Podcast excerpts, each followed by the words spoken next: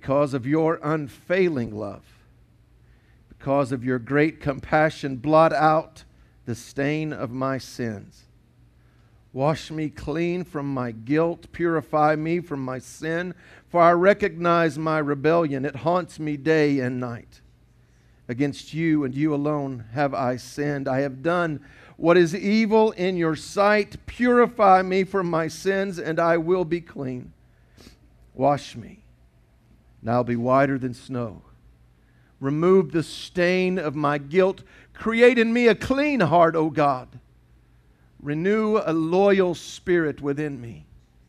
Do not banish me from your presence, and don't take your Holy Spirit from me. Restore to me the joy of your salvation and make me willing to obey you. You do not desire a sacrifice, or I would offer one. You don't want a burnt offering. The sacrifice you desire is a broken spirit. You'll not reject a broken and repentant heart, O God. oftentimes pastors, and I have a lot of friends that are pastors, and so I think I can speak to this with some level of knowledge. Oftentimes, pastors will stand in pulpits and, and preach messages, and we feel this unrealistic expectation to be an expert on that subject. We'll, we'll preach about what the Bible says about money and feel like we ought to be financial experts. And we'll preach about uh, uh, marriage and feel like we ought to be marriage experts. We'll preach about parenting and feel like we ought to be experts at raising our children. Well, I can tell you that I am an expert at today's subject. I know how to sin. I know how to say things that I shouldn't say. I know how to think things that I shouldn't think. I know how to do things that I shouldn't do. And I have a sneaking suspicion that I'm in a room in light company. See, if we were all to take our little halos off. Everybody in this room knows how to sin. In fact, we're experts at it. So, what do you do?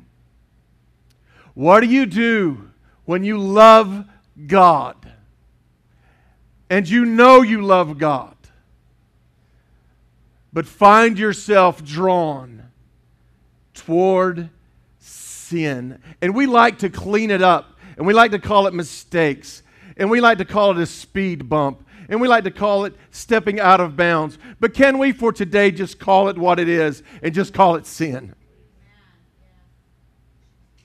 David, when we left him last week, he was a man after God's own heart. And today we're going to look how that heart became quite rebellious and went its own way. And before we judge David, let's be thankful that the Bible's not still being written. See, the difference between your sin and my sin and David's sin is that our sin isn't written in the best selling book of all times. And aren't you glad? So instead of judging David, let's learn from David. Week one, we talked about the shadow of destiny, and I believe that you have a purpose and a plan on this planet. Week two, we talked about the shadow of opposition. David faced down his giant. You've got one. The same God that caused David to prevail can cause you to prevail. We talked about last week the shadow of God's heart, and I hope that you're in hot pursuit of God's purpose and presence for your life. Today we'll talk about the shadow of sin. And to do that, we're going to look at 2 Samuel chapter 11 and 12. And for the sake of time, I'm, I'm not going to read the whole chapters. I'm, I'm going to lean on you to, to do two things to trust that what I'm going to tell you is in the Bible, and then to go home and prove that it's there. Read it for yourself. You ought to be reading it for yourself anyway, amen? So there's this 2 Samuel chapter 11 starts with an odd phrase. Says, At the time of year when kings go to war, David stayed home. Why did David stay home? You know, he'd been on it all of his life. He'd been at uh, running from something, fighting a battle he'd, all of his life, and, and now he's king. The ark's in Jerusalem. Maybe, maybe he stayed home to rest. I don't know. I don't know. The Bible doesn't say. All we know is that he wasn't where he was supposed to be. Have you ever gotten in trouble because you weren't where you were supposed to be? The Bible says that he was taking a stroll on his roof and looks down and sees a woman bathing. Now, how many know that, that sin didn't start there? In fact, we're going to talk about where the origin was, but it, it could have ended there, couldn't it have? He could have, whoa, I don't need to be looking at that. Whoa, I don't need to be looking at that. Whoa, I don't need to be looking. That's not what he did. He looked and then he looked and then he looked again and then he looked some more. And oh, by the way, before we give Bathsheba a pass, she knew what she was doing.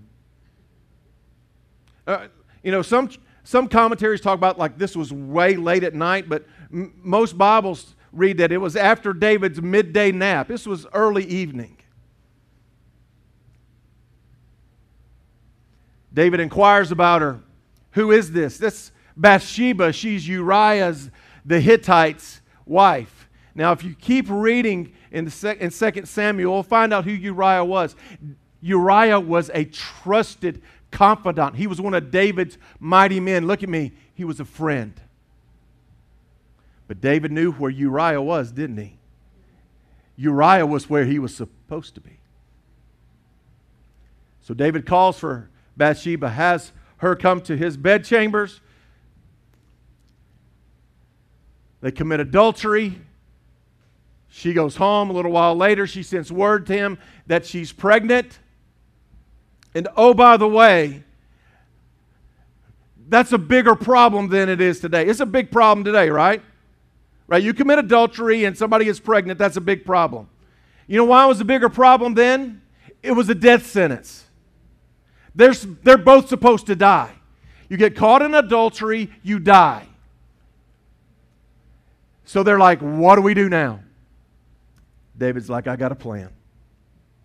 How many know sin gives birth to sin? I got a plan. He calls for Uriah the Hittite to come back to Jerusalem, and he says, Look, Uriah, we're boys, right? We go way back, me and you. Here's what I want you to do. I know you're tired. You've been fighting a long battle. Here's what I want you to do. I want you to get yourself a nice meal, get yourself a little, you know, something, something to take the edge off, and I want you to go home to your wife. And he said, Nope. The ark's in a tent. All of these people are fighting a battle. Instead of doing that, I'm going to be your bodyguard tonight. Uriah's integrity was a problem for David. Not going to do it. David's like, all right. Well, so then day two comes around. David gets him hammered. It's in your Bible. David gets him hammered. Well, surely now he'll go home and spend some time with his wife, his beautiful wife. The Bible says that she was of unusual beauty. But Uriah had too much integrity. I would never do that while my compatriots are putting their, their lives on the line at the field of battle. I'm not, I would never do such a thing. David's thinking, I was hoping it didn't come to this. David writes a letter, puts it in Uriah's hand to tell Joab, the general, when Uriah gets back, here's what I want you to do. I want you to make sure he's in the most dangerous front line. Take all of those protecting him away and let him die. Uriah is holding his own death warrant. And it happens exactly like David had planned. So when Uriah dies, he takes Bathsheba as his wife. They get married. And it's interesting when you read and, and read this for yourself in 2 Samuel chapter 12, uh, the Bible never calls Bathsheba David's wife. Even after Uriah's death, still the wife of Uriah the Hittite. Because David, look at me, David stole her. Some time passes. Nathan the prophet is awakened by the Spirit of the Lord and says, You need to go handle business with David. Nathan walks in and, and paints this incredible picture for David. David is furious about this, this man that would rob a young lamb, a rich man that would rob a young lamb from a poor man that only had the one lamb. And David's furious about this story. And Nathan looks at David and says, You are that man. David realizes that he'd been found out. How many know sometimes we're, we're convicted because we're convicted, and sometimes we're convicted because we got found out? Either way, David is repentant. God forgives David, but a whole decades of the life of David is interrupted. The life of the child is taken. David's constantly at the sword for the rest of his life. His own children grow to hate him. Hmm. So, what does it teach us? it's funny. I, I was having a text message conversation with my brother today early this morning, and, and we were talking about something else. And he said, Hey, before I let you go, I just want to tell you, I ho- hope you have a great service today. You're always so uplifting and encouraging. And I went, Well, what's today? so here's what I'm going to tell you I'm going to give you a whole lot of bad news today. Whole lot. But I want you to hang with me for the last five minutes because in the last five minutes, I'm going to give you some great news. Here's the first part of our bad news. The, the story of David and Bathsheba, you can write this down if you want to, speaks to the progressive nature of sin. You see, David's sloth became lust. Lust became deceit of a friend. Deceit became adultery. Adultery became treachery. Treachery became more deceit. And that finally became murder. Sin gives birth to sin that gives birth to sin. Can I tell you why? The enemy, and you have one, by the way, the enemy isn't content with you simply committing a sin. The enemy is determined for your destruction. The thief comes to steal, kill, and destroy. His job is to take you from bad to worse.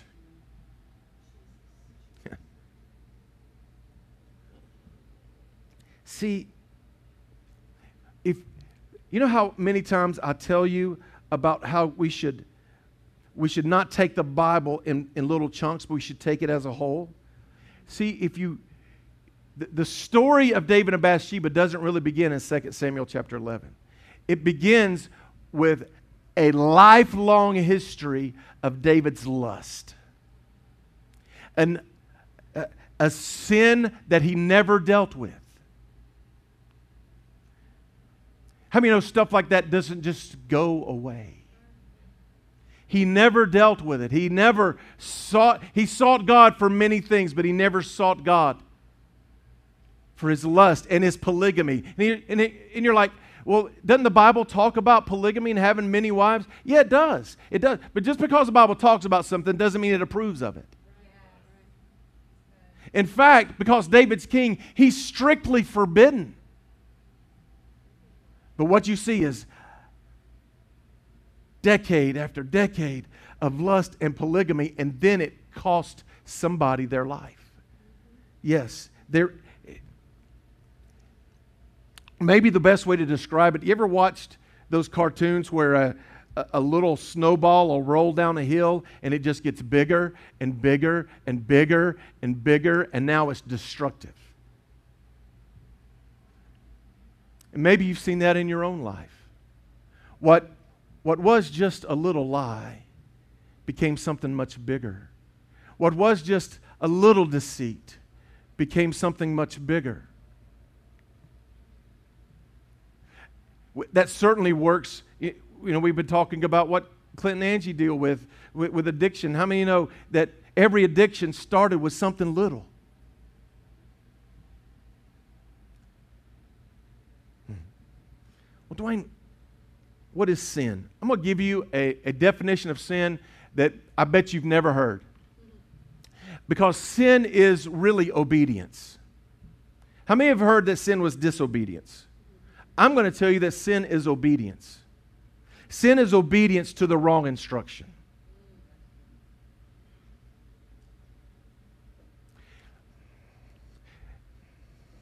See, when, when the enemy, when the enemy of your soul puts a temptation in your path, and you say yes to that temptation. And listen, everybody in this room has done it. Some of us have done it today. I said something this morning I should not have said. This morning. Well, Dwayne, you shouldn't. You're right. I shouldn't. That's why it's sin. I was listening to the wrong instruction. I was obedient to the wrong instruction. You with me? See, you're going to be obedient to somebody. You're either going to be obedient to the voice of the Lord or the enemy of your soul. And there's very little gray area in between. You know, we, we don't have time to talk about how our culture has created these false gray areas between right and wrong. Anybody remember Bob Dylan? I'm the oldest person in the room. Bob Dylan. In his wise words, words he said, You may be an ambassador to England or France you might like to gamble. You might like to dance. You might be the heavyweight champion of the world. You might be a socialite with a long string of pearls, but you're going to have to serve somebody. It might be the devil, it might be the Lord, but you're going to have to serve somebody. Listen, you're going to be obedient to somebody. You get to choose who you're going to be obedient to. I wonder. I wonder if in that moment, David's walking on his, on his roof. I wonder if in that moment, if, if he would have listened to the voice of the Lord, David, you probably need to go back inside. I wonder if he'd have listened to the voice of the Lord. David, you're supposed to be at battle. Get yourself where you belong. David, you got no business looking at that woman. Go back inside. David, David, David. And he turned his ear off to the voice of the Lord. So dangerous. And everybody in this room's done it. So what do you do? What do you do? See, ah, it's easier for me to think that sin is just disobedience to God. It's hard to think that I'm being obedient to the enemy of my soul. He didn't love you. He didn't care for you. He hates you because of who's you, who you belong to.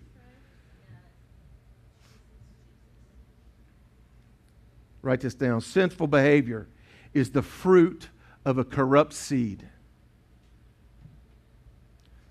I told you we were in 2 Samuel chapter, do you remember? 11 and 12, right? Let's flip back to 2 Samuel chapter 5. It's not up there, just look at me. After he left Hebron, David took more concubines and wives in Jerusalem, had more sons, and more daughters were born to him. More wives, more concubines. Six chapters earlier. More. Can I tell you what a concubine is? Are we all adults in the room? Can I tell you what a concubine is? There were two purposes for a concubine to give the man two things male children and pleasure. They didn't have, they didn't have the, the rights of a real wife, they were a secondary wife. And David had tons of them. So David's problem with Bathsheba didn't begin on the rooftop. He'd been dealing with this for a long time. He had a corrupt seed. And sooner or later, sooner or later, y'all, if we carry corrupt seed around in our soul, it will produce fruit. Sooner or later. Sooner or later if we carry it around long enough. See, it's easy for us to fool everybody else, isn't it? It's easy for us to fool our wives, our husbands, our children, our parents, our pastors. It's easy for us to paint on a smile, look holy, polish our halo, but we carry a corrupt seed around long enough, sooner or later, it'll produce fruit. Sooner or later, it'll produce fruit. Hmm. Why does why does sin happen? I'll, I'll tell you. Sin happens, listen, when we act on impulse instead of intellect, when we act on feeling rather than faith. I'm going to say that again. When we act on impulse instead of intellect, when we act on feeling rather than faith. Can, can we just be real with each other? Have, have you ever got on the other side of your sin and thought, how stupid was that? Just me? Yeah. And, and you had this thought if I would have just used my brain, if I'd have just used my intellect instead of my impulse, it would have been different. And then we act on feeling rather than faith because maybe that thing you're involved in feels good, but your faith tells you it will kill you. But in this moment, you're more concerned with how you feel than the object of your faith. Hmm. well, the devil made me do it. The old devil made me do it. Are you sure? Are you sure the devil made you do it? Because here's what the Bible says. The Bible says, and I said that kind of mean, didn't I?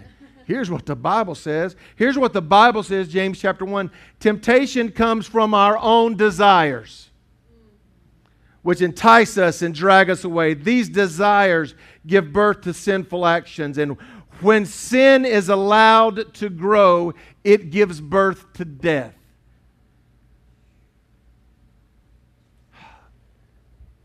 When sin is allowed to grow, it gives birth to death.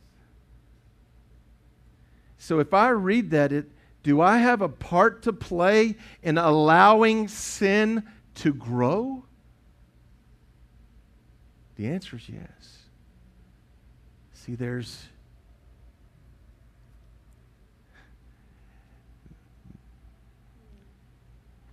there's an element to this process that stops sin in its tracks. There's an element to this process that kills that corrupt seed.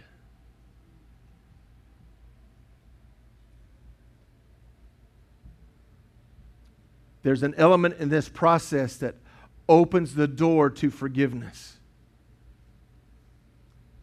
Write this down repentance and confession is the doorway to forgiveness. Would you like to know what the difference between repentance and confession is? Uh, R- repentance is when I agree with God. This thing is sin. You are right, God, and I am wrong. I agree with you that your way is the right way, and I will now turn away and go your way.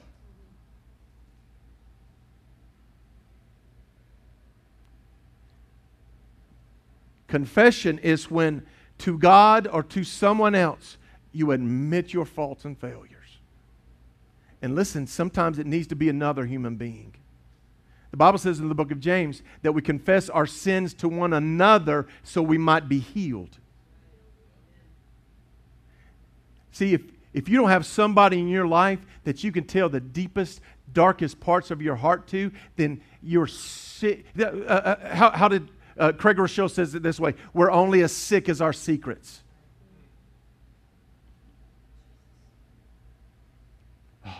But listen to me. When you can unburden your soul to God and to another human being about the reality of the depravity of your sin, there's healing there, there's forgiveness there. Mm. Facts. Thank you. By the way, that passage of scripture that I read at the very beginning of the service today, very beginning of the message, Psalm 51, guess when David wrote that? David wrote that as soon as Nathan left the house.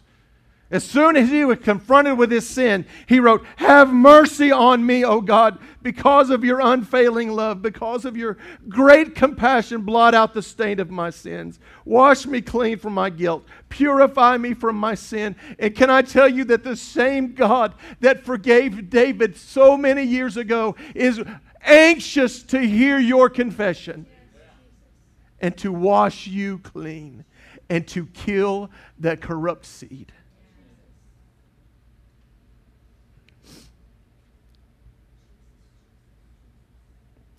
So, in the time we have left, let's talk about six things that David taught, taught us about living in the shadow of sin.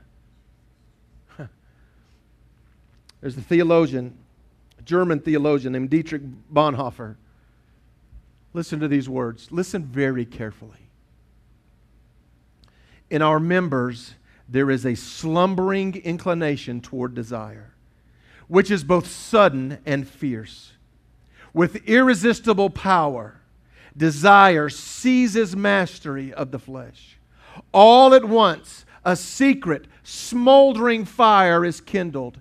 The flesh burns and is in flames. It makes no difference whether it is a sexual desire, an ambition, or a vanity, or desire for revenge, or love of fame and power, or greed for money. At this moment, God is quite unreal to us.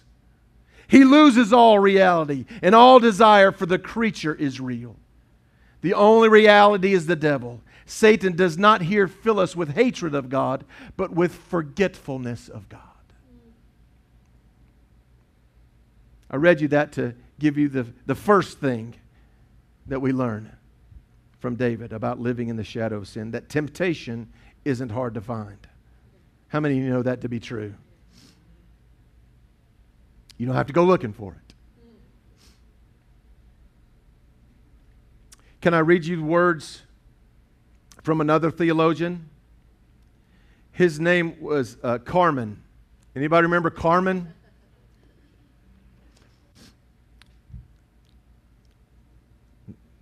Powerful words. Here we go. Listen. King David was smitten down to his socks when his eyes caught that Bathsheba fox. His resistance was so shook that he backslid.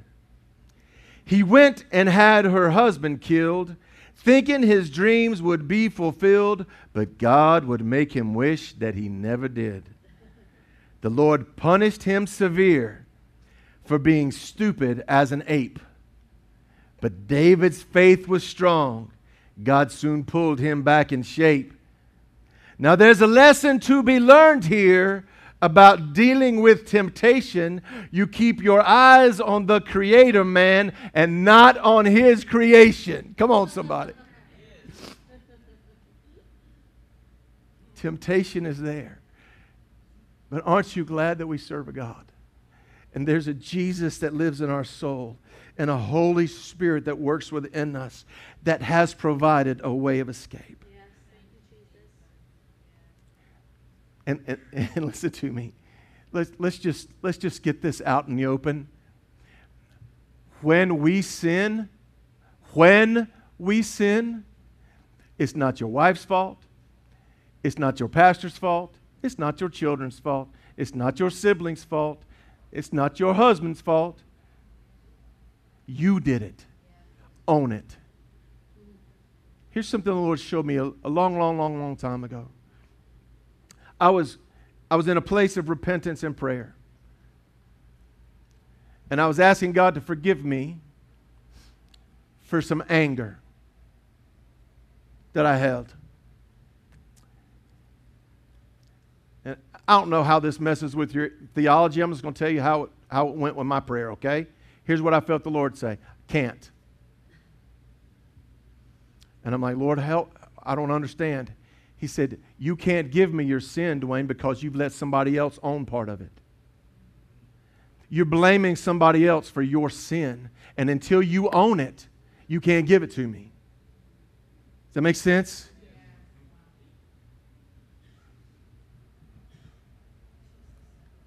So listen. That temptation you gave into when your eyes caught that Bathsheba fox, come on, y'all. Own it. God, this is my sin. Wash me clean. Second thing, pay attention to your environment. Can I? All right, let's take a quick poll. How many of you got in trouble because you were where you weren't supposed to be? All right, hands down. How many of you ever got in trouble because you were with somebody you shouldn't have been with? Pay attention to your environment. And I don't know if you're like I am, the Holy Spirit is nudging you that whole time. You don't belong here, son. You, can I tell you about one? I'm, I do not mind telling you about this because it was 100 years ago. All right. You, none of y'all will remember a, a band called ACDC. All right. So ACDC had a movie called Let There Be Rock. And they played it at the Fox Theater. All right? And so a, bu- a buddy of mine from high school invited me to go with them. Now, as I'm as he's giving me the invitation, the Holy Spirit in me is going, No, Dwayne, you don't need to go. Nope, nope, nope, nope, nope. And I went, Yeah. of course, I'd, I'd love to go. I would be thrilled to go. And, and so we're, we're sitting in the Fox Theater, and there's more sound than you can imagine. It's just crazy, loud, and everybody is stoned. The guy taking the ticket at the, at the door, hammered. Everybody. Um, I don't know if y'all have ever been in an environment where, like, the lights go down and all you see is little orange glows everywhere. Y'all know? Okay. And, and I was like, what is that? What is that purple fog floating above? And I remember the Lord saying, I told you this is not where you belong. I'm 17, barely a Christian, just a Christian a little while. You got no business here, Dwayne. This is not your environment. Pay attention to your environment. Third thing selfishness and pride are the breeding ground for sinful behavior. Every sin you've ever committed had its roots in one of those two places. You've made your world, your life, your pleasure all about you. Your pride.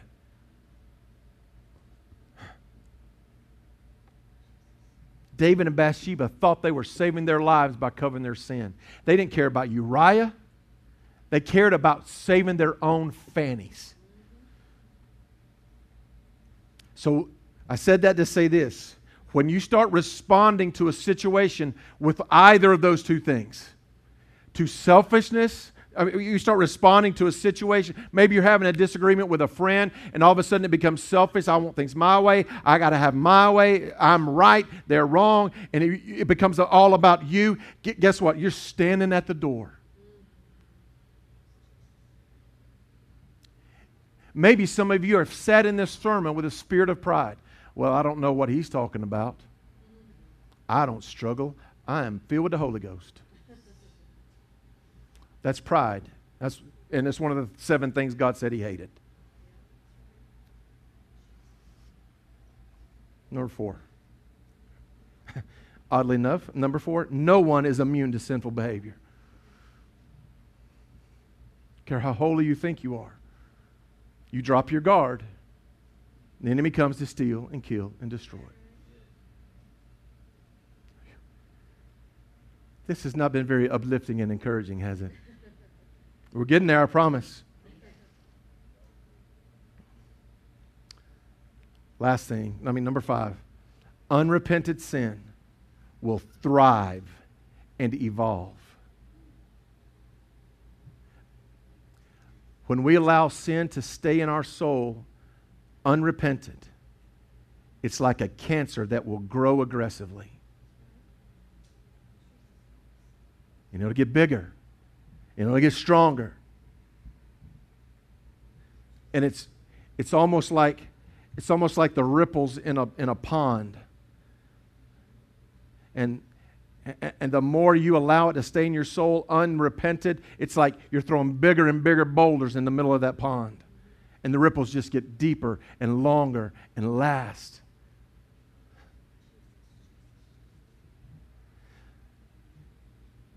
All right, here's what I want everybody to do take a big, big breath. Because I'm going to tell you about something else I'm an expert at.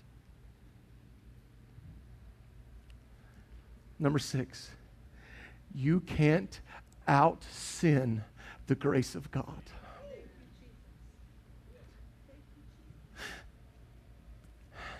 And I'm an expert at that. That God so loved this world he knew there was one way. There was only one way to put to death forever that corrupt seed. He had to step out of heaven himself, take on humanity. The Word became flesh and dwelt among us and we beheld his glory, the glory of the only Son of God.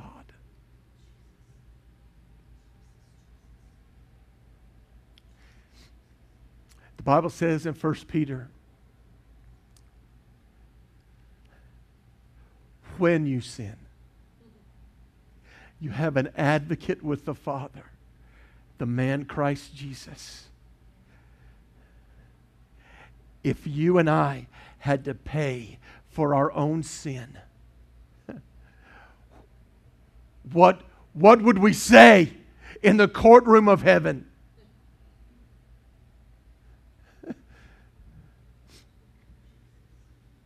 When God said, Did you lie?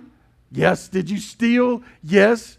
Did you lust? Yes. Did you, did, did you commit murder in your heart? Yes. Uh, are you guilty or innocent? All of us would stand before a holy, righteous, perfect, eternal God guilty.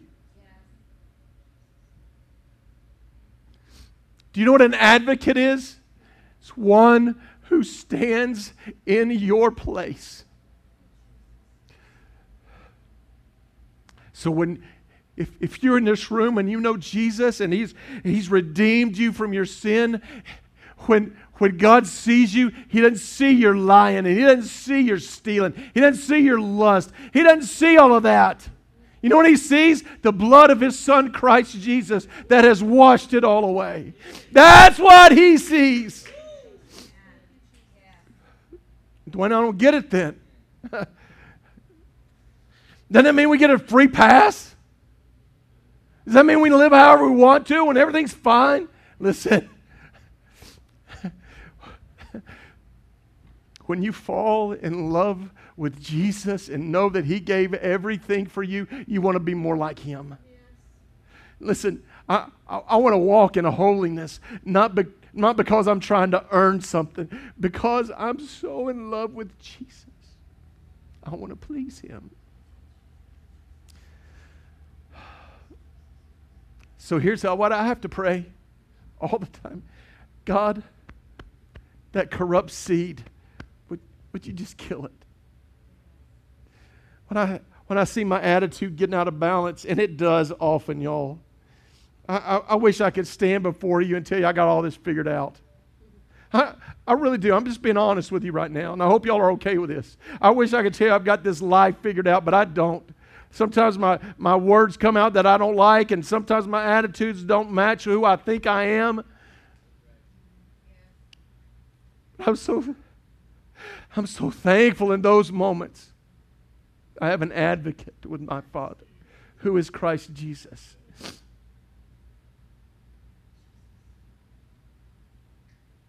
See, I, I phrased that last, that last little fill in intentionally because I, I thought there was a time when I had out sinned God's grace. When I had done more than I could possibly be forgiven of. Felt like I'd lived a lie.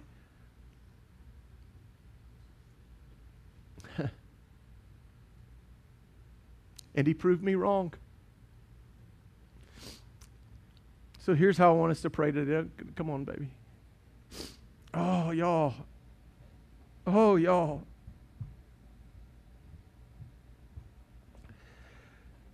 So thankful for grace.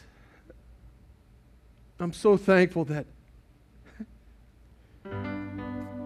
God made him who knew no sin to be sin on my behalf so I could become the righteousness of God in Him. So I want you to bow your heads and close your eyes.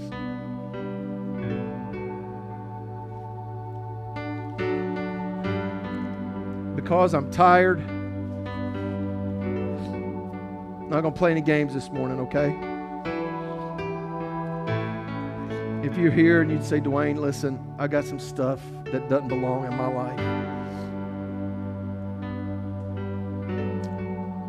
and I've justified it, and I've, I've, I've tried to reason out a way why it was okay. And the truth of the matter, it's sin, and and it, it needs to it needs to not be in my life. Maybe it's an attitude, I don't know. Maybe it's an action. Maybe it's pride. Maybe it's jealousy. Maybe it's lust. I don't know. You say, Dwayne, I'm I'm confident that there's there's stuff in my life that doesn't belong. And nobody looking around, just please listen to me. You don't have to carry that corrupt seed around anymore. You, you don't have to. So if that's you, just say, Dwayne, I, I got some stuff in my life that don't belong. And I need for God to take it today. If that's you, I want you to put your hand in the air. Amen.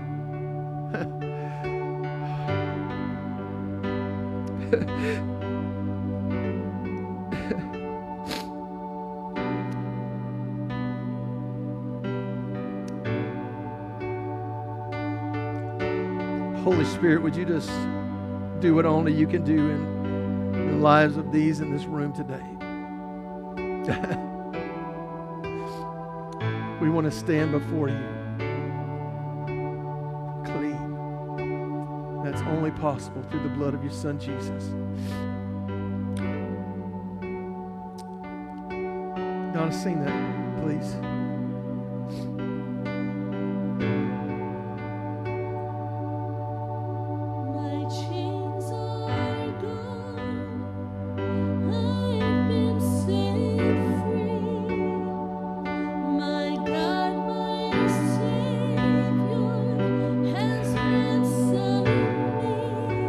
To your feet.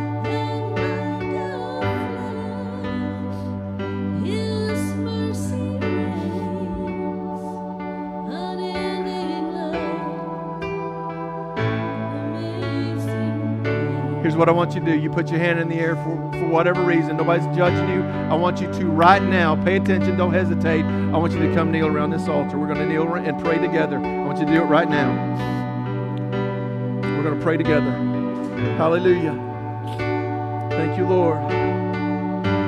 Amen. Come on. Thank you, Jesus. Thank you, Lord.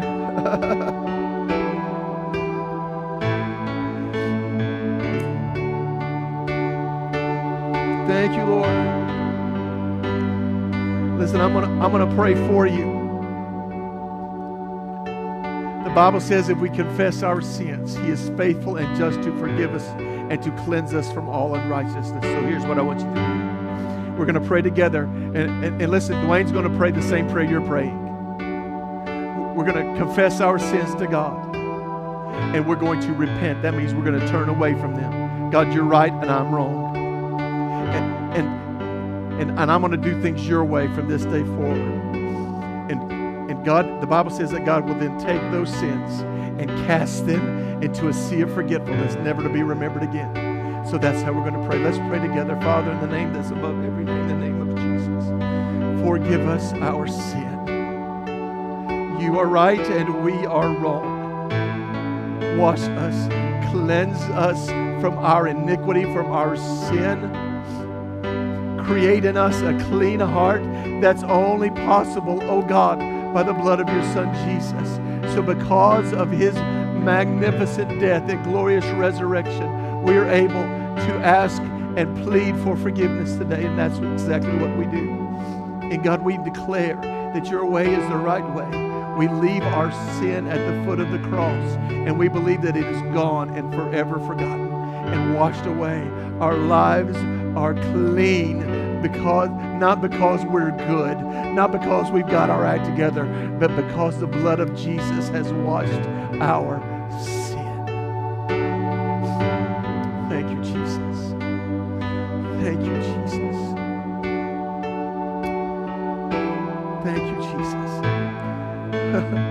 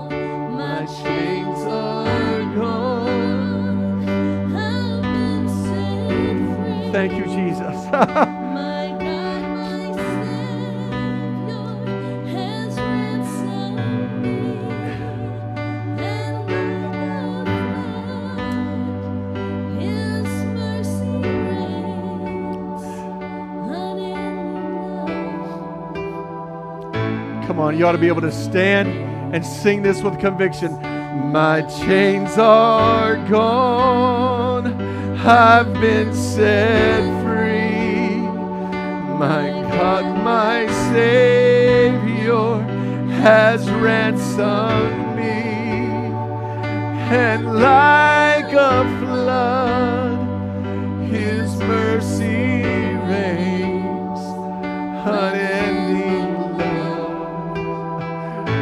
Amazing. Come on, once more. Lift your voice.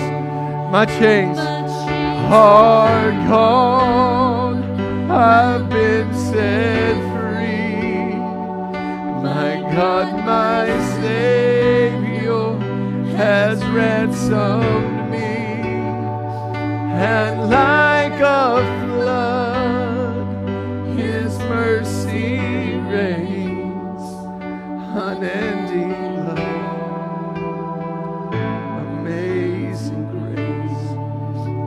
Father, in this room, we bow before you.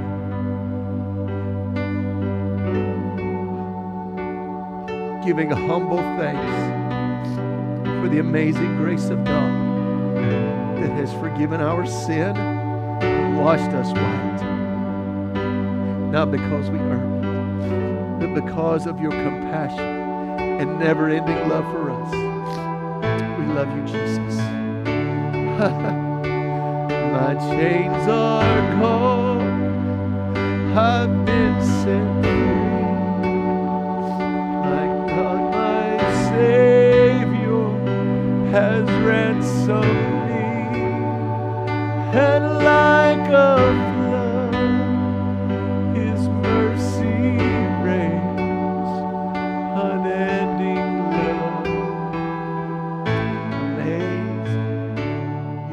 Lord an ovation of praise.